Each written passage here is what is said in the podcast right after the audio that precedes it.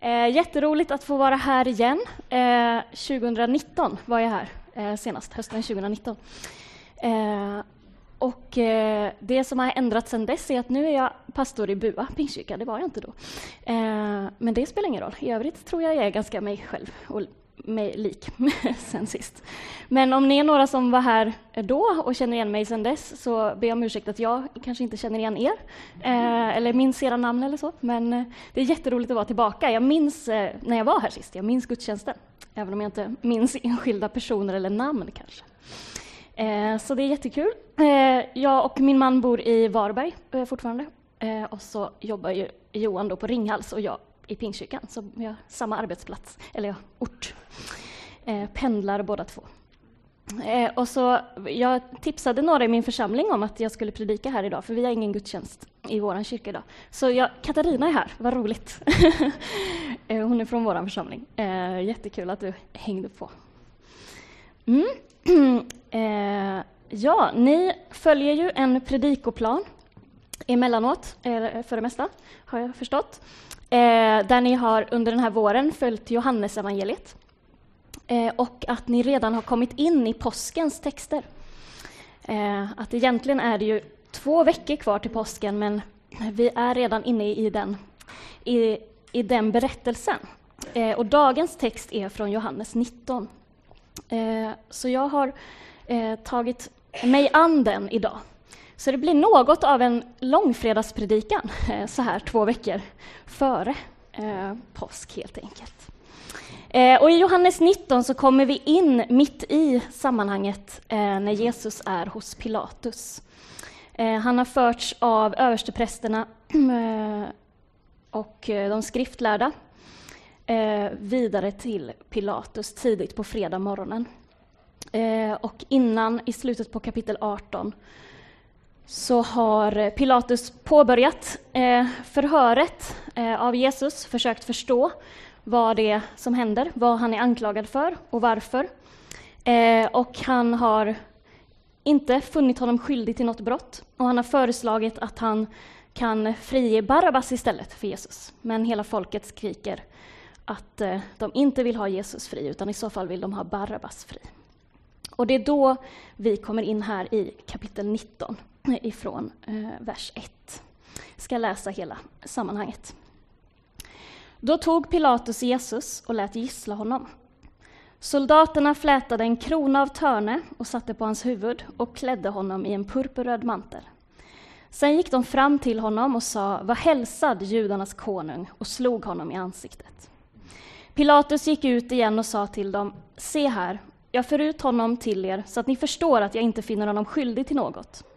Jesus kom då ut, klädd i törnekronan och purpurmanteln, och Pilatus sa till dem, se människan. När översteprästerna och deras tjänare fick se honom skrek de, korsfäst, korsfäst. Pilatus sa då till dem, ta ni och korsfäst honom, jag finner honom inte skyldig till något. Judarna svarade, vi har en lag, och enligt den lagen måste han dö, för han har gjort sig till Guds son. När Pilatus hörde det blev han ännu mer rädd. Han gick tillbaka in i pretoriet och frågade Jesus, varifrån är du? Men Jesus gav honom inget svar. Pilatus sa till honom, talar du inte med mig? Vet du inte att jag har makt att frige dig och makt att korsfästa dig? Jesus svarade, du skulle inte ha någon makt alls över mig om du inte hade fått den från ovan. Därför har den som utlämnat mig åt dig större skuld. Från det ögonblicket försökte Pilatus få honom fri, men judarna skrek, släpper du honom är du inte kejsarens vän. Den som gör sig själv till kung sätter sig upp mot kejsaren. När Pilatus hörde de orden lät han föra ut Jesus och satte sig på domarsätet vid en plats som kallas Stengården, på hebreiska Gabbata. Det var förberedelsedagen i påskveckan, omkring sjätte timmen. Pilatus sa till judarna, här ser ni er kung. De skrek, bort med honom, bort, korsfäst honom. Pilatus frågade, ska jag korsfästa er kung? Översteprästerna svarade, vi har ingen annan kung än kejsaren. Då utlämnade han Jesus åt dem till att korsfästas.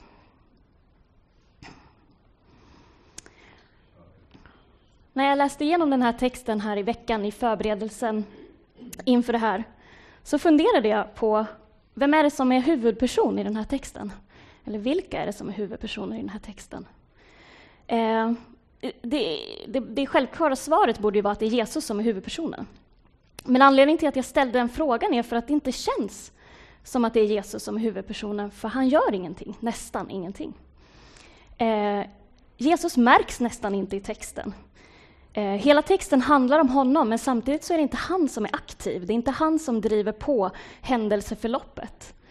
Utan texten inleds här med soldaterna som piskar Jesus. De är aktiva. Eh, Jesus bara tar emot eh, det som de gör. Vi har Pilatus. Han försöker driva på händelseförloppet. Han resonerar, han försöker få judarna att ändra sig. Eh, han är aktiv i att försöka få Jesus fri. Men han lyckas inte få Jesus att samarbeta med honom. Utan Jesus är passiv, svarar nästan inte på frågorna. Och sen har vi då översteprästerna, de skriftlärda, folket, judarna, som står och skriker eh, och i högsta grad driver på eh, händelseförloppet. De skapar stort tryck på Pilatus så att han till slut inte ser någon annan utväg än att utlämna Jesus. Och så Jesus själv som nästan liksom som står vid sidan av och bara låter allting hända. Så det är kanske inte är så konstigt att de första kristna i efterhand eh, såg kopplingen med den profetia som Jesaja eh, har i kapitel 53, ifrån vers 7. Han blev misshandlad, men han ödmjukade sig och öppnade inte sin mun. Som ett lamm som förs bort för att slaktas, som ett får som är tyst inför dem som klipper det, så öppnade han inte sin mun. Och det är den här tystnaden som verkar göra Pilatus frustrerad, förtvivlad. Eh, I Matteus och Markus står det att han blir förundrad. Eh, och här i Johannes evangeliet står det att han blir rädd. Alltså, vem är den här mannen? Varför svarar han inte? Eh, varifrån kommer han? Är han en kung? Eh, varför talar han inte med mig? Och I kapitlet innan, i 18, så eh, Jesus talat om sanningen och Pilatus har frågat vad är sanning? Vad är sanning i det som sker eh, här? Eh, Pilatus förstår inte. För slående, tycker jag, i hela berättelsen om, om Jesu korsfästelse, det är allt det som Jesus inte gör. När han hänger senare på korset så blir han eh, förlöjligad och han blir hånad. Eh, Matteus beskriver det i kapitel 27, eh, från vers 39.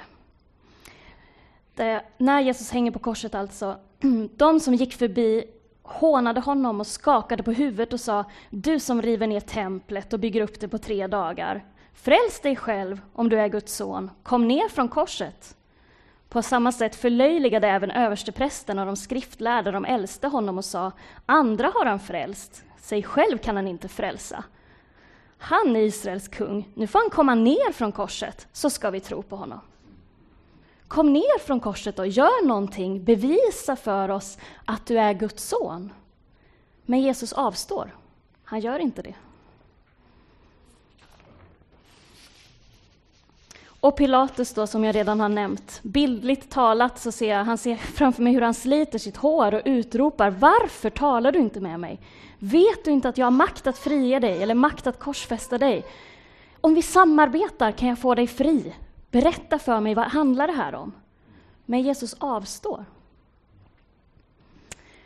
Och kvällen före, när de är i Getsemane, när Jesus fängslas, och Petrus drar sitt svärd. Så har jag också valt ifrån Matteus 26, beskrivningen där. Petrus drar sitt svärd och hugger till mot översteprästens tjänare, men då sa Jesus till honom, från vers 52, Sätt tillbaka ditt svärd i skidan. Alla som tar till svärd ska dödas med svärd. Eller tror du inte att jag kan be min far att han genast sänder mig mer än tolv legioner änglar? Men hur skulle då skrifterna uppfyllas som säger att det här måste ske? Tror du inte att om jag bad min far, då skulle han sända mig tolv legioner änglar? Men Jesus avstår. Han gör inte det. Och lärjungarna förstår inte heller vad det är som händer. Varför ber han inte om de här änglarna? Varför får vi inte försvara honom? Och varför måste skrifterna uppfyllas på det här sättet? Vad är det som händer? Varför ingår det här i Jesu uppdrag? Varför gör han inget för att försvara sig?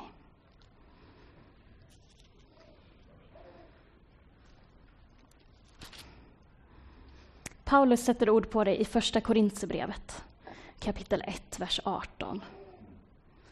Ordet om korset är en dårskap för dem som går förlorade, men för oss som blir frälsta är det en Guds kraft. Och vers 22.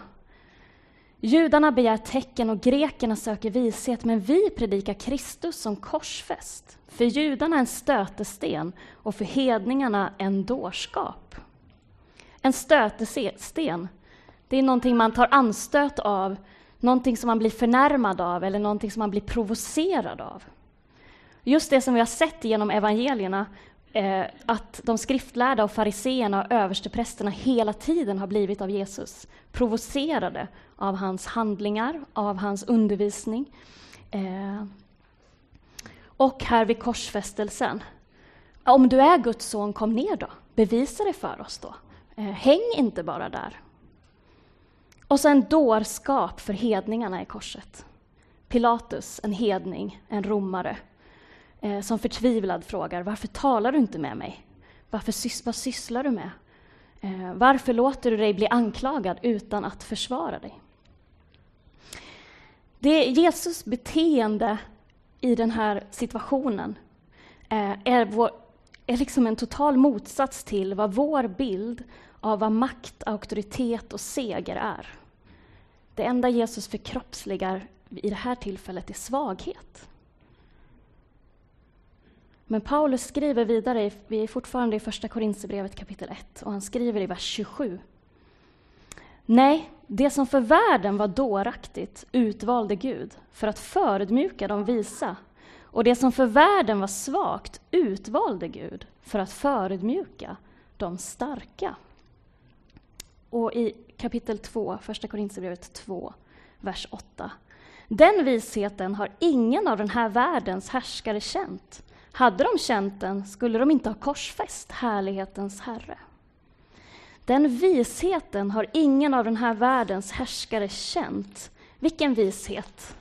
Jo, visheten att det som för världen var svagt, det utvalde Gud. Visheten i att det, som är, det är i det som är svagt som Gud manifesterar sin styrka, sin kraft och sin makt. Den visheten kände inte den här världens härskare till. Det finns såklart svaghet som bara är svaghet. Eh, som inte innehåller något annat, som inte innehåller något djup, ingen avsikt, inget större syfte, när vi bara är svaga. Men Jesus, han har en avsikt med det han gör. Det finns ett syfte med hans svaghet. Varför han väljer att inte försvara sig. Varför han väljer att inte ge igen. Det ser ut som att det är översteprästerna och de skriftlärda och Pilatus som har eh, makt över Jesus i den här situationen. Det ser ut som att det är de romerska soldaterna som har makten. Det ser ut som att det är de som tar hans liv. Men Jesus har ju sagt redan i Johannes 10, har han förklarat, i vers 11 och vers 18. Jag är den gode heden. Den gode heden ger sitt liv för fåren. Och vers 18. Ingen tar det ifrån mig, utan jag ger det av fri vilja. Jag har makt att ge det och jag har makt att ta det tillbaka. Det budet har jag fått av min far. Jesus använder inte sin makt till att ta andras liv. Så som många gånger den här världens härskare använder sin makt. Att ta andras liv, att sko sig på andras bekostnad, att invadera ett annat land och ta så många liv man bara kan för att visa sig själv stor och visa sin makt. Men Jesus använder sin makt till att frivilligt ge av sitt eget liv. Och hela Jesu liv har handlat om att använda makten på det här sättet. Eh, jag kommer att citera delvis ur en bok som jag tycker beskriver Jesu liv eh, på ett sätt som gör det här så levande och tydligt. Alltså, hur använder Jesus sin makt? Jesus identifierar sig med de utstötta, med de som inte är bra nog, prydliga nog, rika nog, rena nog för att tillhöra toppskiktet i samhället. Han inbjuds att äta med eliten och med de rika, och han gör det några gånger. Men han äter också med de enklaste av de enkla, och han trivs med det. Han trivs med dem. Jesus rör vid människor med smittsamma hudsjukdomar, spetälska. Han låter kvinnor med dåligt rykte röra vid honom. Han lägger handen på döda kroppar. Han talar med okända, män, okända kvinnor i ensamhet mitt på dagen. Allt sånt som för en judisk man var orent. Så Jesus använder sin makt för andras skull. Han väljer kärlekens väg. Den här världen använder makten för sin egen skull. Eh, att välja maktens väg för maktens egen skull. Maktens väg i den här världen handlar om att utesluta de flesta, koncentrera makten till så få som möjligt. Jesus väljer att innesluta så många som möjligt, så ofta som möjligt. Maktens väg i den här världen handlar om girighet och egoism. Jesus väljer alltid generositet och gemenskap. Maktens väg handlar om att hålla människor på avstånd. Jesus väljer beröring och närhet. Maktens väg handlar om att kontrollera människor. Jesus sätter människor fria. Jesus vänder sig emot ett maktsystem som bygger på prestige, som bygger på uteslutning, som bygger på hierarki. Ett system som säger att vissa människor är bättre än andra, eh, vissa människor är mer värda än andra, vissa människor är goda nog åt Gud och andra är inte det. Och att några ska få ha framgång medan andra ska få lida på deras bekostnad. Detta maktsystem vänder sig Jesus mot och när Jesus dör på korset så manifesteras istället Guds makt. Guds makt som bygger på att befria och rena, förlåta, ge nytt liv, nytt hopp, ny nåd, ny barmhärtighet. Guds makt som tar någonting som ser hopplöst ut och upprättar det. Världens härskare känner inte till den makten, känner inte till visheten i svagheten, visheten i tjänandet. Världens härskare känner inte till den här makten som frivilligt böjer sig, som frivilligt ger sitt liv. Den makt som bygger på utgivande kärlek. Och det här är paradoxen i hur Guds makt fungerar. Eh, och en väldigt talande bild, tydlig bild i den här paradoxen på styrka och svaghet, eh, den hittar vi i Uppenbarelseboken. Eh, Uppenbarelseboken kapitel 5. Eh, jag läser från vers 2. Eh, och jag såg en väldig ängel som ropade med stark röst. Vem är värdig att öppna bokrullen och bryta dess sigill? Men ingen i himlen eller på jorden eller under jorden kunde öppna bokrullen eller se in i den. Och jag grät bittert över att det inte fanns någon som var värdig att öppna bokrullen eller se in i den. Men en av de äldste sa till mig, gråt inte, se, lejonet av Judas stam, Davids rotskott, har segrat. Han kan öppna bokrullen och dess sju sigill. Och jag såg, i mitten mellan tronen och de fyra varelserna och de äldste stod ett lamm som såg ut att ha blivit slaktat. Det hade sju horn och sju ögon som är Guds sju andar utsända över hela jorden. Och lammet gick fram och tog bokrullen ur högra handen på honom som satt på tronen. Vi bortser nu från det här med att eh, lammet hade sju horn och sju ögon. Eh, det är totalt obegripligt vid första genomläsningen. Det lägger vi åt sidan, det får någon annan utlägga vad det betyder. Utan här stannar vi vi att vem är värdig att öppna bokrullen? Vem är det som har segrat? Jo, då säger först de äldste, det är lejonet av Judas stam. Gråt inte, han har segrat.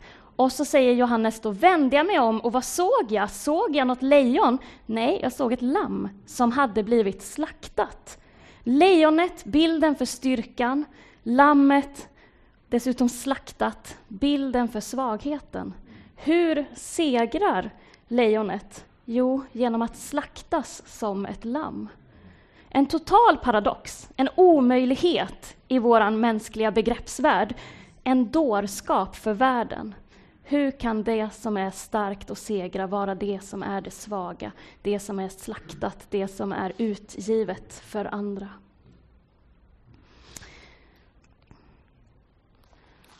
Bibelorden länkar i varandra här, men jag tycker det är helt fantastiskt att se detta i Bibeln, hur det bara förklaras.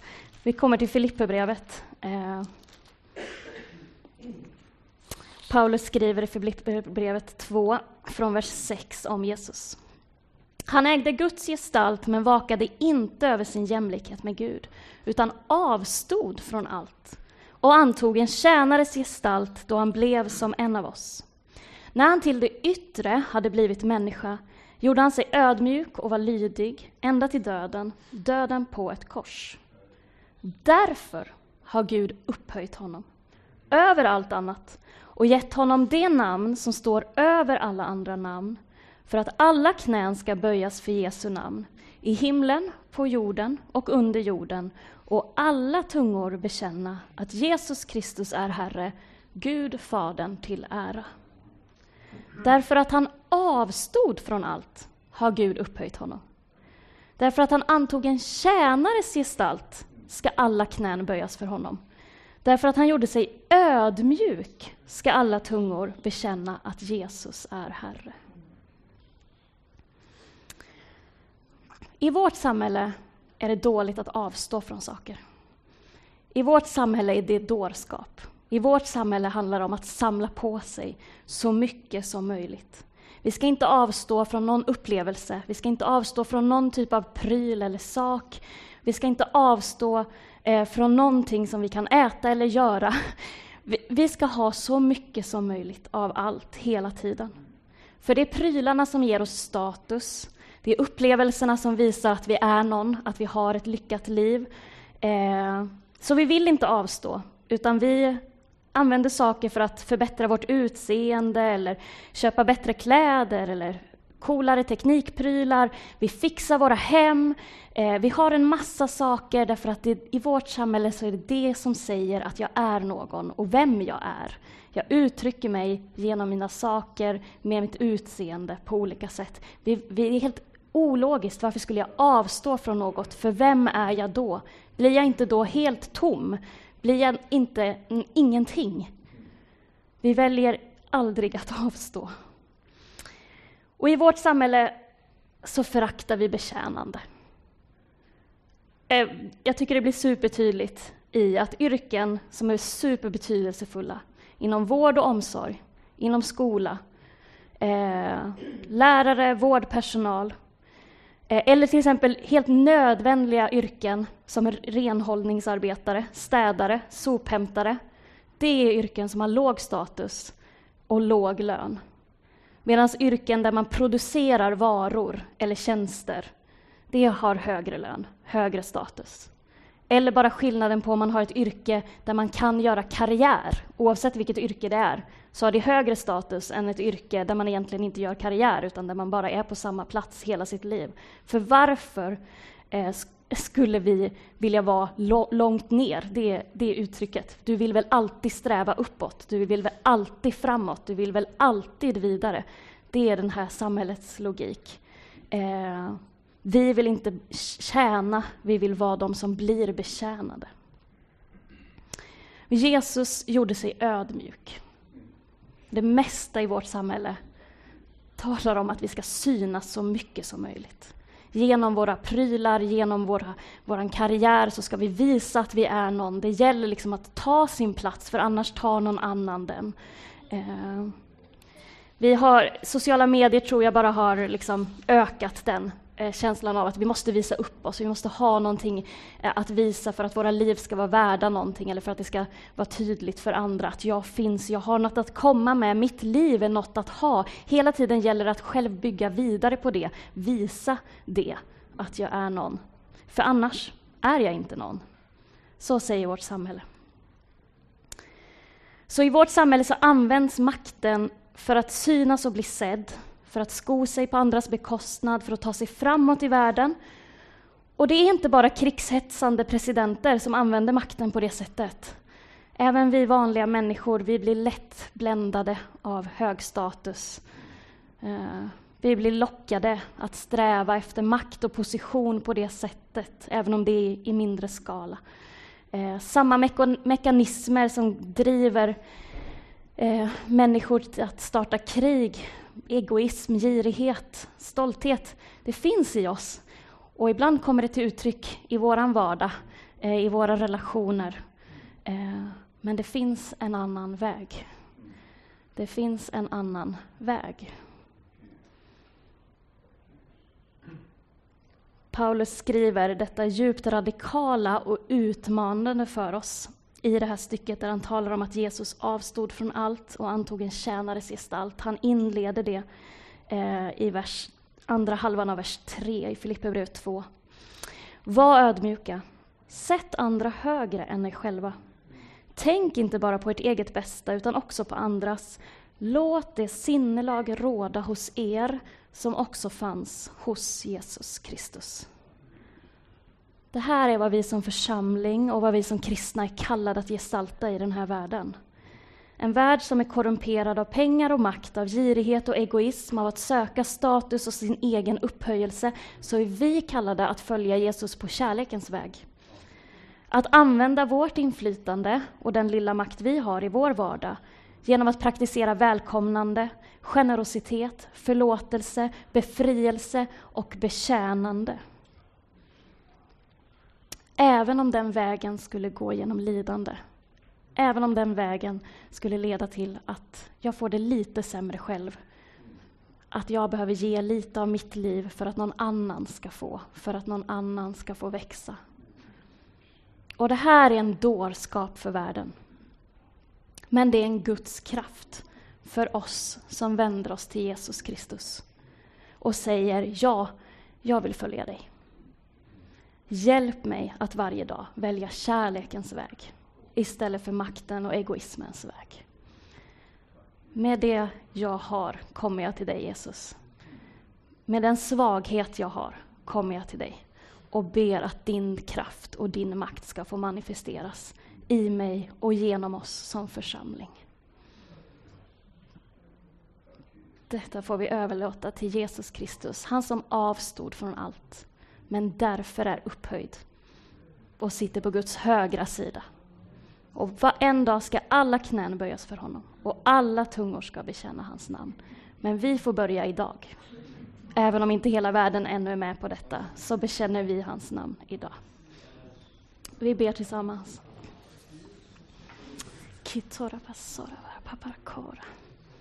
Ja, Herre, jag bara tackar dig att vi får stå inför dig. Herre, att vi har fått möta dig i den här berättelsen när du står inför Pilatus, när du står inför översteprästerna, alla som anklagar dig, Herre. Att vi får möta dig i den här händelsen när du blir piskad, när du blir plågad, men där du inte öppnar din mun, Herre, där du inte försvarade dig, där du inte förklarade dig, utan visste att det var vägen genom lidandet, vägen genom korset som skulle leda till seger och till befrielse, Herre. Vi tackar dig, Herre, för att segern och makten och kraften manifesterades i svagheten, Herre. Att det som är en dårskap för världen, det använder du, Gud, Herre, för att manifestera din makt och din kraft, Herre. Kärleken, inneslutandet, generositeten, gemenskapen, Herre. Din makt att upprätta det som ser hopplöst ut. Din makt att ge no ny nåd och nytt liv, Herre, i situationer och sammanhang där det ser hopplöst ut, Herre. Den makten manifesterades på korset och segern vanns, Herre. Och vi tackar dig för att vi får ta del av den segern idag, Herre. Vi i våra små, små liv, vardagliga liv, Herre. Herre, vi får bara överlåta oss till dig och säga ja, jag vill följa dig, Herre. Jag vill följa dig på kärlekens väg. Det lilla jag kan i min vardag, Herre, så vill jag vara med och tjäna den här världen, tjäna människor, Herre, med kraften ifrån dig, Herre. Och det som är svagt i oss, Herre, det föraktar inte du, utan du tar det och du ger av, våran kraft, äh, av din kraft istället, Herre. Herre, jag tackar dig för din befrielse, din makt och din kraft, Herre. Och vi vill ta emot den den här stunden. I Jesu namn. Amen.